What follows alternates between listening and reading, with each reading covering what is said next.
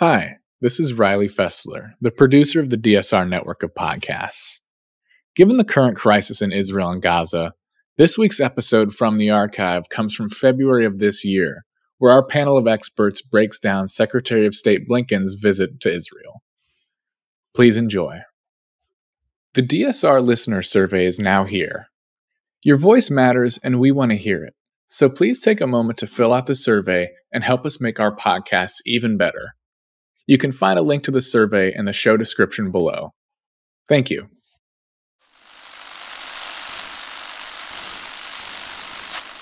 Nine, twelve, ten, twenty-eight, two, twenty-three. This is Deep State Radio, coming to you direct from our super secret studio in the third sub basement of the Ministry of Snark in Washington, D.C., and from other undisclosed locations across America and around the world. Hello, and welcome to the latest episode of the podcast. I'm your host, David Rothkopf, coming to you from cold but lovely Washington, D.C. We are joined today also in Washington, D.C. by our dear friends, Kori Schake of the American Enterprise Institute. How are you doing today, Kori? I'm exceedingly well. Thank you, David. Excellent. And Rosa Brooks in Alexandria, Virginia, of Georgetown University Law School. How are you doing today, Rosa Brooks? I'm well. Thank you, David. And far away, for those of us who are in Washington, but close to everyone else in Israel, we have Alon Pinkas, former senior Israeli diplomat in multiple posts and also a regular columnist for Haaretz. How are you doing this evening, Alon? Very well, thank you. All things considered, but I, I don't want to start kvetching, so I'm good. You are here to kvetch. In fact, you're the official kvetcher of Deep State Radio. You wrote a interesting column summing up the visit of Secretary of State Antony Blinken to Israel. For those who have not seen it, who maybe do not follow you as they should on a regular basis in Haaretz, what was your point? Well, the point was that the, um, well, there were two points to begin with. The first one was that uh, the Secretary of State, I doubt that the Secretary of State wanted to be where he was. A month into the formation of the government, with the US's short and medium term interests lying in the Ukraine Russia war and long term foreign policy challenges and commitments in China, the last thing the administration wanted was to be dragged into the Middle East. On top of which, if you had asked President Biden or Secretary Blinken, or DCIA uh, uh, Bill Burns, who was there just the day before, or National Security Advisor Jake Sullivan, who was there three days before, who was here, I'm sorry, three days before, they would want nothing more than Israel, for Israel to disappear from the front pages of the Washington Post and New York Times, and certainly to disappear from the uh, top page or top screen of the presidential's daily briefing. Yet the Middle East has a tendency, and, and Israel has a proclivity to superimpose itself on the American agenda. And so Blinken came here. So the first point was he didn't. My first point is he he'd rather not be here, or as W.C. Fields uh, um, says on in, on his tomb, tombstone, I'd rather be in Philadelphia. The second point hey, is hey, hey, that's Philadelphia. You're dissing. I know, I know. As we should. As we should. As any New York Giants fan should. It was such an outrage this week that the Empire State Building was lit in the colors of the Philadelphia Eagles. But it was fabulous to see the responses to it, including from a Twitter handle called New York's Other Buildings. I, I saw that. I saw. I, I actually saw that. I thought it was disgusting, and I followed the uh, the Empire State Building account on Twitter, and I told them, "Shame on you." Not bad enough that you put it green when it's the Jets, but now the Eagles. But the second the second point was apropos the uh, uh, the Blinken visit was that he came here at a time when there's a um, a convergence at a certain point on the timeline of an assault on democracy within Israel, a, a domestic onslaught on the uh, political and constitutional on the Supreme Court and indeed on the uh, notion and, and concept of separation of powers and a conflagration in the territories between Israel and the Palestinians and bellicose statements and, and, and actions coming out of Israel vis-a-vis Iran. And, and that was probably the reason Blinken came here. All in all, I thought it was a good visit, as these visits are, but Kori, one of the things that Alon said in his uh, column was that uh, Blinken was essentially mild but direct in expressing the concerns of the United States. What did you think of his tone? And if either you or Rosa obviously have any questions for Alon in Israel, feel free to direct them in that direction also. You know, I think American diplomacy is generally well served by mild and direct conversations with close friends. And we were reminded of it in a European context the last couple of weeks with the drama over Germany providing Leopard tanks to Ukraine. So, in general, I think that's the right tone. I also think the delicacy. Just, just, uh, just to, to tease that out a little bit, just as a subset, it's kind of off the point, but Lloyd Austin went to this contact group meeting in Ramstein, and he's always sort of behind the scenes and quiet, and yet he got done what he wanted to get done. That does seem to me an example of mild and direct that work, right? I think that's right. I, it matters that the Secretary of Defense gathers 50 of his counterparts every single month to hear from Ukrainians what they need and to figure out how to get it to them.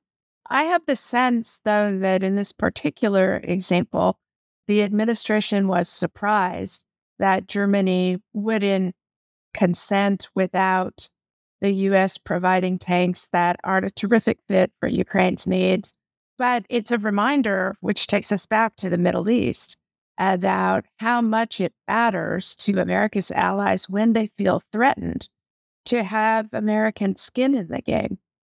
And my sense of what's going on in administration policy toward Israel, you know, the big military exercise we just did together is that there are turning the kaleidoscope, trying to find effective levers to affect the Iranian government's judgment about returning to the JCPOA. And I, of course, defer to Alon and think he's right about Blinken not wanting to be there, especially now, given all that's going on internal to Israel and between Israel and the Palestinians. But I think a lot of the activism is actually driven by a desire to find some way to show support to America's friends in the region as Iran continues to not take seriously JCPOA negotiations. So, Alon, jot down Iran because we'll come back to it, but I want to hear Rosa's comment to the opening bit as well. So, what what what what do you think? Yeah, no, I, I mean, clearly Tony Blinken would rather have been almost anywhere, even Philadelphia, than in Israel, standing next to Netanyahu. And, you know, Tony Blinken, like most diplomats, but perhaps even more so, he's a, you know, he is a soft spoken, careful guy. But when Tony Blinken says things like, uh, you know, we need to make sure that we, we, we stand together because our shared interests and values, uh, including core democratic principles, respect for human rights, the equal administration of justice for all, the equal rights of minority groups, a robust civil society, and so on. I, I mean, that coming from anybody else would be kind of anodyne uh, cliches. Coming from Tony Blinken at that moment, in that place, in that tone, was sort of the diplomatic equivalent of you better do this or else. I mean, it was a pretty stern warning. And I think it was understood that way by the Israeli press and within Israel that that was not just a jolly, friendly, you know, we love you, we love you, that that was a, hey, if you can't live up to these values, there's going to be a, a serious problem. Uh, and, you know, he's right to push on that, obviously. But it's, it's a difficult and uncomfortable moment. It's a moment where it seems like the potential, I mean, I'd be very interested in, in Alon, hearing your, your thoughts on this. It seems like this is a moment where things could go south really, really fast, uh, potentially. And, and I'm, I'm curious to know whether you think uh, Tony Blinken's remarks are likely to have the effect of sort of keeping things stable, or will they just make things worse and convince the hardliners within Israel that there's no point? You know, the U.S. isn't going to is going to be mad at them anyway, so they might as well just do whatever they want to do. Well, he's he's not going to convince the right wing. Uh, certainly not the extreme right wing. And this government is made of three components: uh, um, a hard right wing, an extreme right wing, and an ultra orthodox right wing. And I fail to see uh, uh, him convincing anyone that they should change course and alter the course. Certainly not as a result of external pressure. Rosa, you you you listed the things that uh, Blinken himself listed as core values. He was very, very precise in the things that he mentioned. He was enumerating not core values in the political science 101 class at Georgetown, but he was referring very directly and very unequivocally to the things that are laser pinpoint under assault in Israel right now. And he went on to then he went on to then laud the the Israeli pub, uh, uh, civil society and civic organizations uh, for standing up and protesting and demonstrating.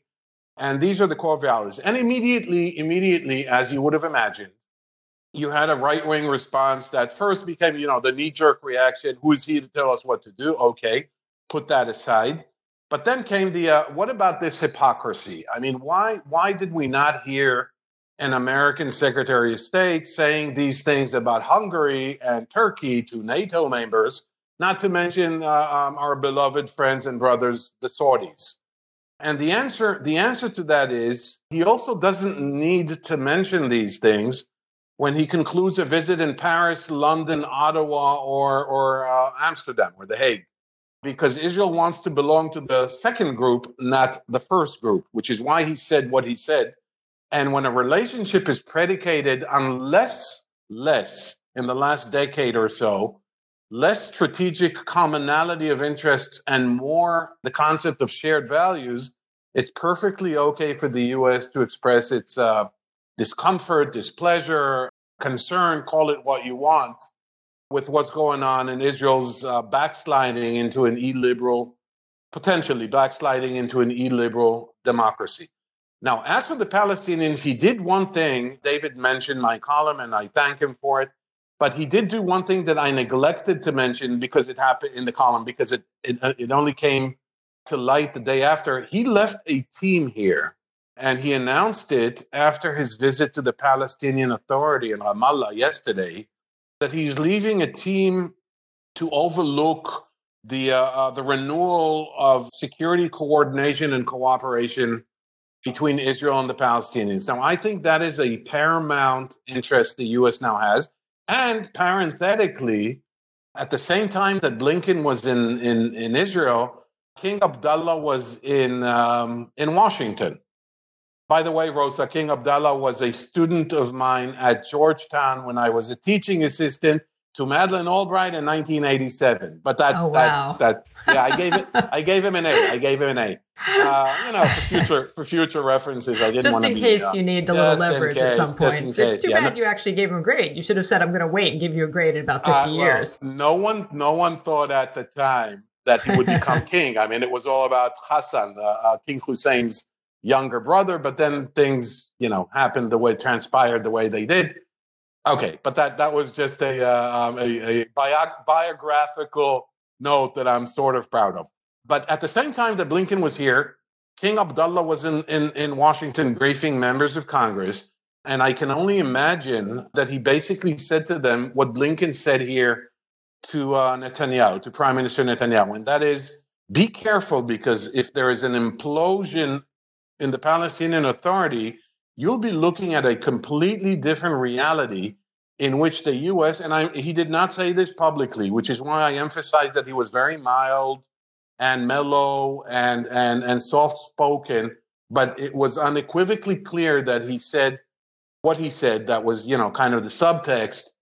If this goes on, both domestically in Israel, but even more so with the Palestinians, the U.S. is going to find it increasingly difficult to defend Israel and stand by Israel in places like the UN Security Council or the International Court of Justice or International Criminal Court, both in The Hague and elsewhere. So I think in that respect, uh, that was a visit that was a, a cautionary tale of sorts. One more remark to all three of you who follow the, the this U.S. Israel relationship for years.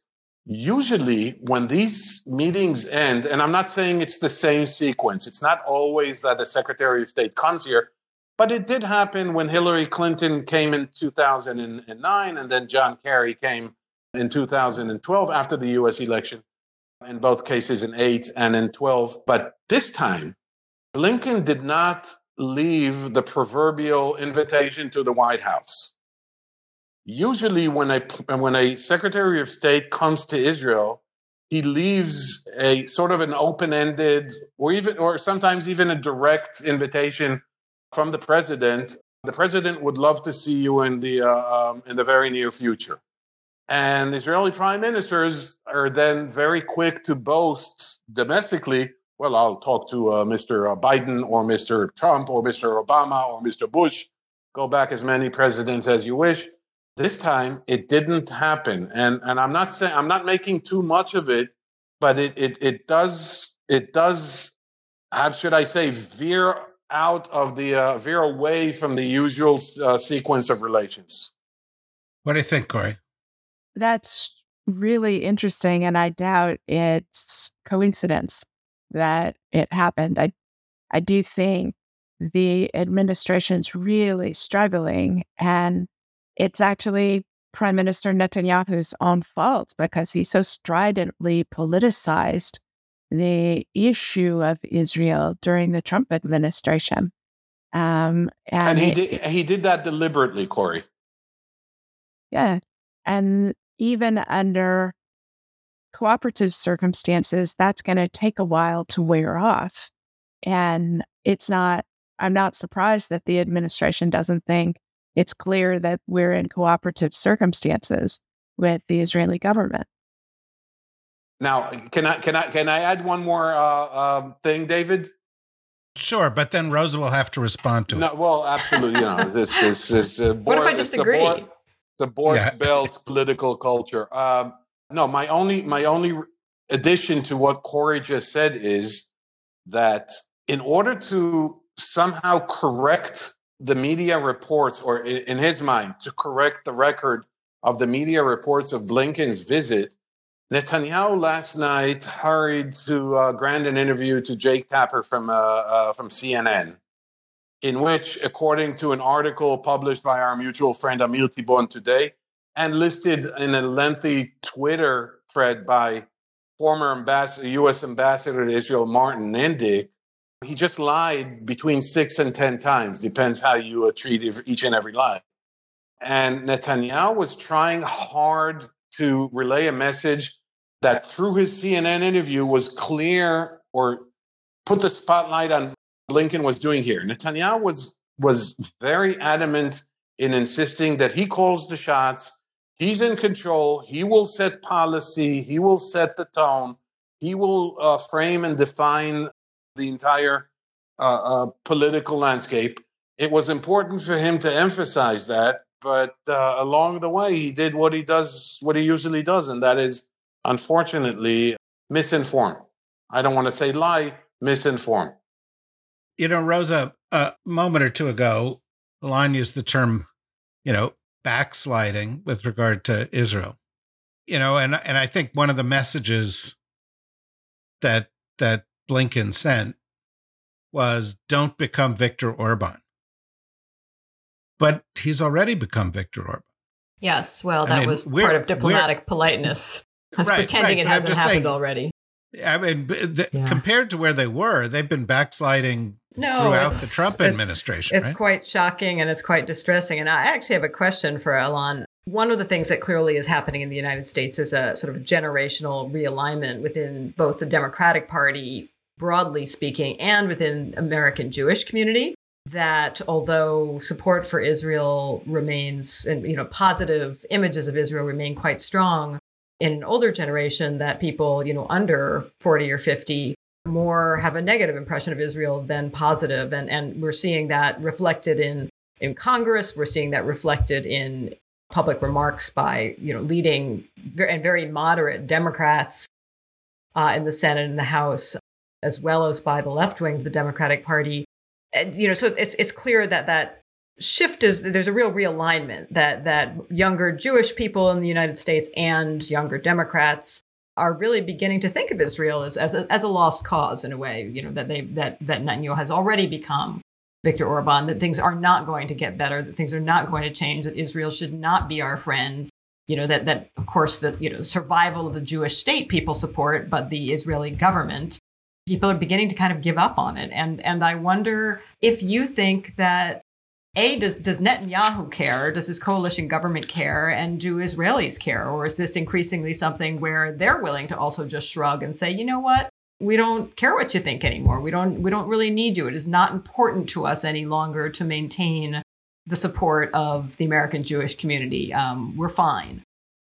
Judging by Netanyahu's policies, actions, statements, and, and patterns of behavior, he's done this deliberately. And you see you see the evolution of this rosa from the days from the clinton days. If you recall 1998 first he aligned himself with newt gingrich but then then found out that that clinton won re-election and so he had this uh, clinton that culminated in 98 when he came to washington and before seeing the president went at the uh, uh, at the Mayflower Hotel to a big gathering of Jerry Falwell's evangelical organization. Was it the Moral Majority or and and you see it ever since his relations with Obama and his uh, bromance with Trump. He has made a conscious decision. First, he looked at the numbers. He said, "All right, there are six six and a half million American Jews, seventy five or five and a half, depends how you count." 75% of which vote for Democrats. They're all, uh, you know, Upper West Side New York liberals who don't get it. So I'll replace, this is his version of replacement theory. I'll replace the six and a half million, the six million, with 75 million evangelicals who love me. And, you know, the rupture and Armageddon and crime rate is going up in Washington, I hear. And rupture and Armageddon and all that, eh, you know, that, that, that could wait and he aligned himself first with Gingrich, then with the Tea Party, and then with the uh, Trump MAGA, Make America Great Again, used to be by name only Republicans. It was okay when he was tilting uh, or tending, trending Republican. That's fine. But he aligned himself clearly with the most right wing elements of the Republican Party and he couldn't care less about about American Jews because they don't get it. Now, on top of that, you have to give him credit for one thing. He was looking at the same data that we know that not only 75% on average of American Jews vote for Democrats, but when asked by J Street, Pew Research, or the American Jewish Committee, three of which three organiza- organizations of which conducted polls, not at the same time, but throughout the last decade, Israel is not the top five and, and rarely in the top 10 issues when, when a Jewish person comes to vote, whether he lives in New York, Chicago, Miami, or San Francisco or Washington. And so Netanyahu doesn't care about American Jews. You know, if you, if you take another aspect of this, he's the first one to keep on using the term the progressives, the radical left in America, the squads as as you know insinuating or, or, or dog whistling that this is a, basically anti-Semitism. The Berkeley campus and and Ilhan Omar and and AOC are basically anti-Semites, while John Hagee is is a true friend of Israel. Forget what John Hagee said about Jews and former Prime Minister Sharon. That's that's conveniently forgotten. So I don't think he cares. To make a long story short and a, and and a short question, to avoid a, a, long, a, a too lengthy answer, I don't think he cares. But where will he care? If there is an open confrontation, Blinken did make it clear again in his visit in the Palestinian Authority rather than inside Israel that the U.S. opposes expansion of settlements, ex- opposes annexation of any any Palestinian areas, including so-called Area C, which is 60% of the West Bank, but only a, a small number of Palestinians reside in. If Blinken is against that, and Blinken being the U.S., so if the U.S. is opposed to that, that is also opposed to the very basic guidelines of this government that writes and states clearly that it intends to expand settlements and annex territories. And that puts Israel and the U.S. on a almost eh, inalterable collision course. Kori. So, Alon, can I ask, how do the limits on cooperation with Abraham Accord countries come into this equation about the Netanyahu government's policies? Are they likely to be able to be a restraining force on settlements or Palestinian issues? Well, the short answer is yes, they should be, because Netanyahu is quietly saying to everyone who uh, cares to hear that his number one foreign policy priority is going to be relations or expanding or formalizing relations with the Saudis. That's not going to be achieved if he does nothing with the Palestinians. If you look at the composition of the coalition, he's not going to do anything with the with the Palestinians. If uh, Minister of um, no less national security Ben Gvir is going to go up, ascend to Temple Mount again, that's going to cause a big deal with Jordan and the uh, UAE, the United Arab Emirates. So it, it on the face of it, it should limit and cons, you know constrain and restrain him, but I just don't see that happening. He's not really in charge. He's being held hostage by the extreme right wing, who know he is weak because his his prime objective is to extricate himself from a criminal trial that is going on against him on charges of bribery, corruption, fraud, and obstruction of justice. And they're holding him, uh, and then you know he's beholden to them. Earlier, Kori mentioned that one of the potential bridges in the relationship has to do with Iran policy let, let me first go to Rosa, but then to Alon, and then maybe Kori may have some final thoughts on this. Do you see that as as a possible area where these two administrations can work together, Rosa, or is the, are there even substantial enough differences there?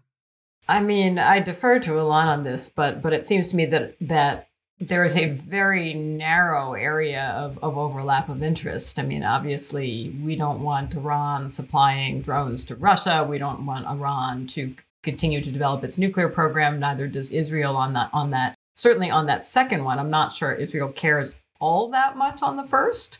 You know, and but but Israel has you know consistently taken a much more hardline stand on Iran than than Obama's administration or the Biden administration has taken in terms of a sort of willingness to try to talk things through, a willingness to initially, you know, give give the JCPOA or JCPOA, as we like to call it here on Deep State Radio, a chance to try to revive any pieces of that. You know, I don't get any sense that that uh, the Israeli government has the slightest interest in, in seeing us do that or helping us do that.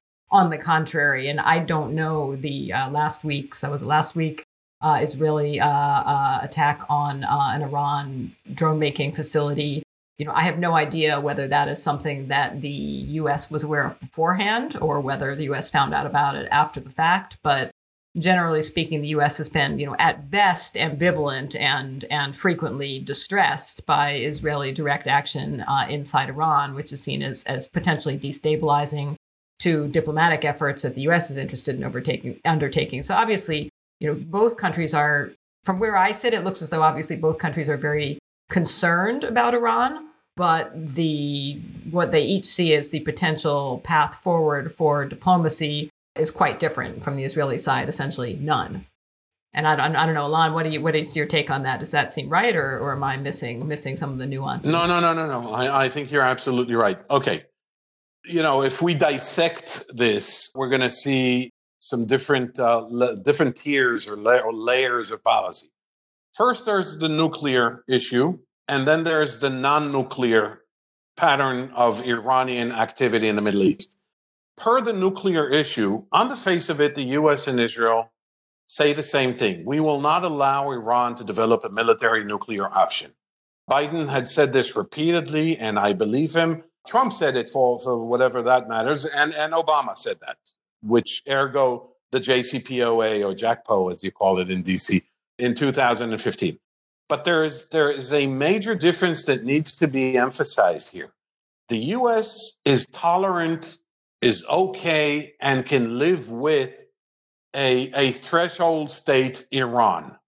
Threshold being a spectrum in which Iran gradually, but very, very slowly, moving toward the ability to, to uh, uh, manufacture, produce, develop a nuclear option, but not, not making a political decision not to go or break out time, so to speak, not, not to go there. Israel says, ostensibly, and this is successive Israeli governments, not this particular government, that it cannot live with a threshold Iran. So there's a gap here that everyone's trying to uh, paint over, but at some point it's going to be out. The second thing, the second tier, the second level of analysis is the nuclear versus the non nuclear.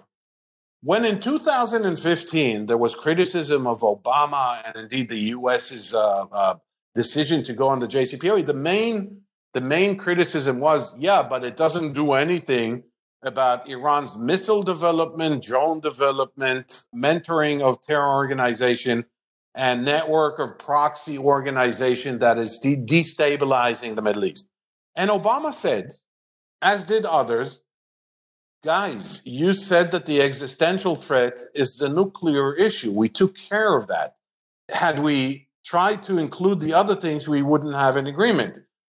By that, we mean, as far as the other issues are concerned, you're free to operate. Just, just don't escalate this too much and don't drag us in. Israel took this as as a uh, a yellow light, not a green light, but a yellow light to operate against Iran, uh, which it did effectively or not or not remains to be seen. Attacking a drone plant reportedly in Isfahan, attacking a convoy of trucks in Syria, or attacking Iranian presence in the south of the, the south, well, south of Syria on the Golan uh, border, the Israel-Syria border, falls under the category of non-nuclear. That's fine, but the U.S. is saying, guys, if you if you overdo this, if you open a new front, that will by definition sh- drag us in, because by extension it drags the UAE and Bahrain and Oman and Saudi Arabia into this. And Israel should really stop bragging about this goes the American argument. Israel should really stop bragging about this and not come out with statements like, like they did two days ago. It's always from a senior security official, never name, never face. It's always a senior guy who's saying, the Americans in Israel are on the same page. We're, we're seeing things eye to eye. We're coordinated on both an intelligence and a policy level. That's not something the Americans want Israel to say. So even on that issue, I could see minor friction with the uh, uh, with the U.S. But, and this is my last insight on this, what the U.S. is most concerned about, I think, I don't know this for a fact, I'm, I'm, I'm guesstimating here, is that their experience with Benjamin Netanyahu is not good. Their experience with Benjamin Netanyahu's credibility and discretion is not good when when things that need to be coordinated, even disagreements that need to find some common ground, that should be held privately, uh, discreetly, secretly, if you will, between head of Mossad and deputy and director of the CIA, between chief of staff and the chairman of the Joint Chief of Staff, between the defense minister and secretary of defense, between the prime minister and the president. If this comes out every Monday or Thursday, as some Israeli bragging headline, that's not something the Americans want, eh, particularly, and I go back to the beginning of our conversation, but particularly at a time when the US is dealing with the Russia Ukraine issue and trying to build slash manage alliances in the Indo-Pacific. That's that's the last thing the Americans want now. Thank you for joining us. Thank you, Kori. Thank you, Rosa. Thanks to everybody for spending this time. We'll obviously track these issues on an ongoing basis. Keep following us at the dsrnetwork.com. And if you wish to become a member, there's a little button you can click there, become a member for $5 a month. Help support more conversations like this. We'll see all you guys soon. Bye bye.